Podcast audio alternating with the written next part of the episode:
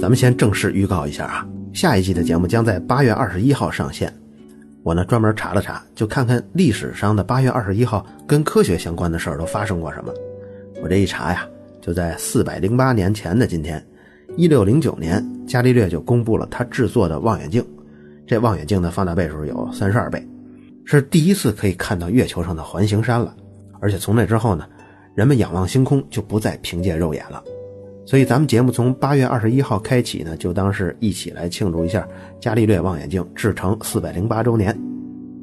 咱们接着上上周说，这莱布尼茨当年被美因茨选帝侯派到法国去说服路易十四啊，虽然这个任务失败了，但是他结识了好多法国高层的权贵啊。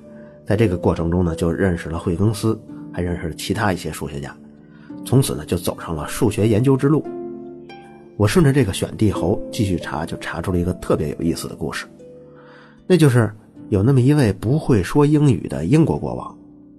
这个呢还得从神圣罗马帝国的七位选帝侯说起。我之前脑子里一直有一个印象啊，就是神圣罗马帝国这片区域可能是有个八九个，或者顶多有个十几个地区。然后呢，其中有七个地区比较大，人口比较多，或者军事实力也比较强，所以这七个地方可以派出一位来，他有资格参加皇帝的竞选。可当我把这地图翻出来一看呢，吓我一跳。这当年神圣罗马帝国的区域里头，根本不像现在似的就那七八个国家，而是大的国家呀有十几个，小的呀估计得有六七十个。我呢也就放了一张图在资料里头，大家可以点开屏幕看看。那些有文字的咱们不数了啊，就光是因为版图太小，文字标都标不上去了，结果用序号代替的，一共有三十五个。所以难怪伏尔泰他给神圣罗马帝国的评价呢，就是既不神圣，也不罗马，更非帝国。这什么意思呢？说他不神圣呢，是因为这边的皇帝啊根本就不听教廷的话。而且还经常因为主教到底让谁继任，跟教皇吵的都撕破脸了。那说他不罗马呢，就是因为这片土地上的人民啊，主要是侵略者的后代，侵略者就是法兰克、日耳曼这些蛮族。可是传统的罗马帝国呢，那个人民都是拉丁啊、希腊文化孕育出来的，所以说他也不罗马。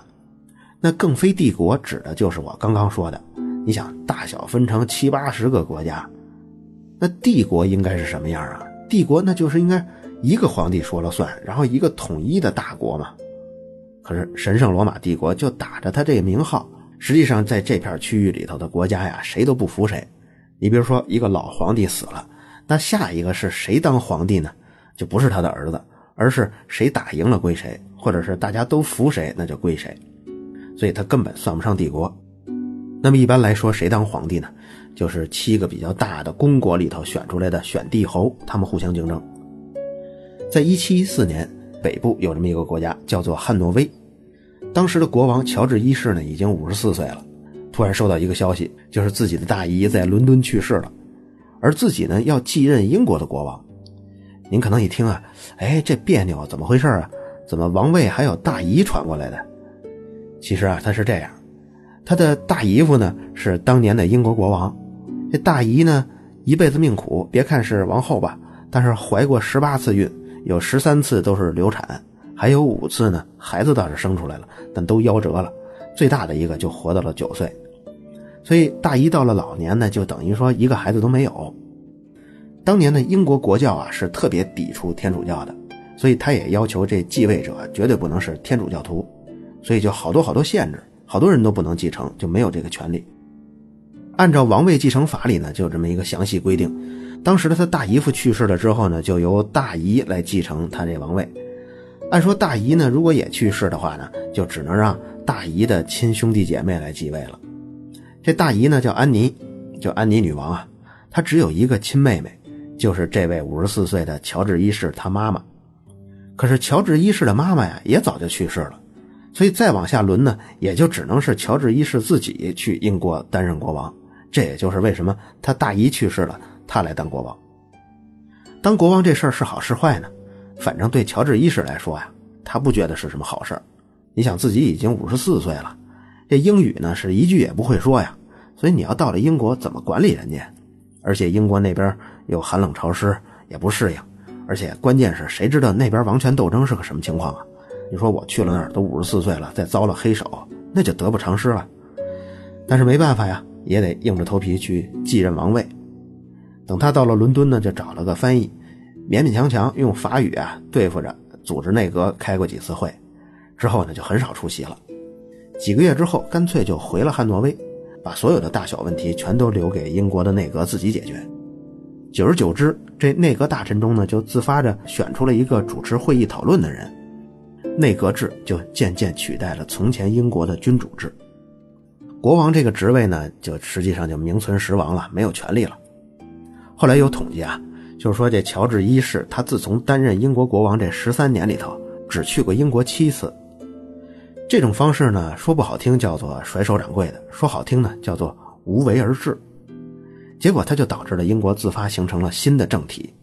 你像现在英国的首相就是当年主持内阁会议那个主持人那个位置。乔治一世去世了之后呢，他的儿子乔治二世啊，跟他爸爸一样，也是身兼两王。既是汉诺威的国王，也是英国的国王，但是他在语言方面就不吃亏了。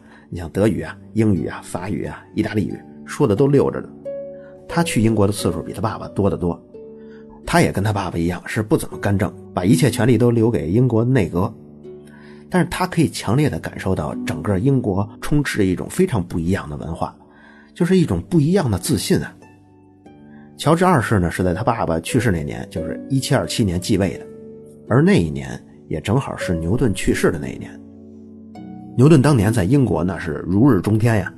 不过牛顿的威名远扬整个欧洲啊，这还得是在牛顿去世之后的十几年。像乔治二世呢，因为他常驻伦敦啊，他对牛顿和整个英国的科学文化这种魅力啊，他的感受都非常强烈。他又对比自己家乡这汉诺威，所以他就下决心要跟自己国家也建立一个跟剑桥大学、跟牛津大学一样优秀的大学。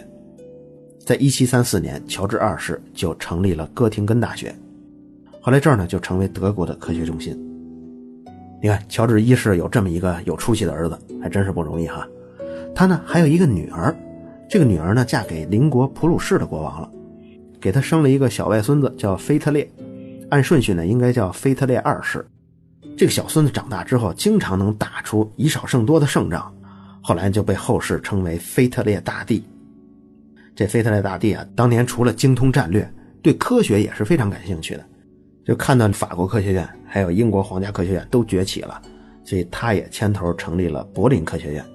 就凭借着他的威望，还有他一口流利的法语，从巴黎邀请了不少数学家，有些数学家还是瑞士的，你像莫佩尔蒂啊、欧拉呀、拉格朗日啊，就都请来了。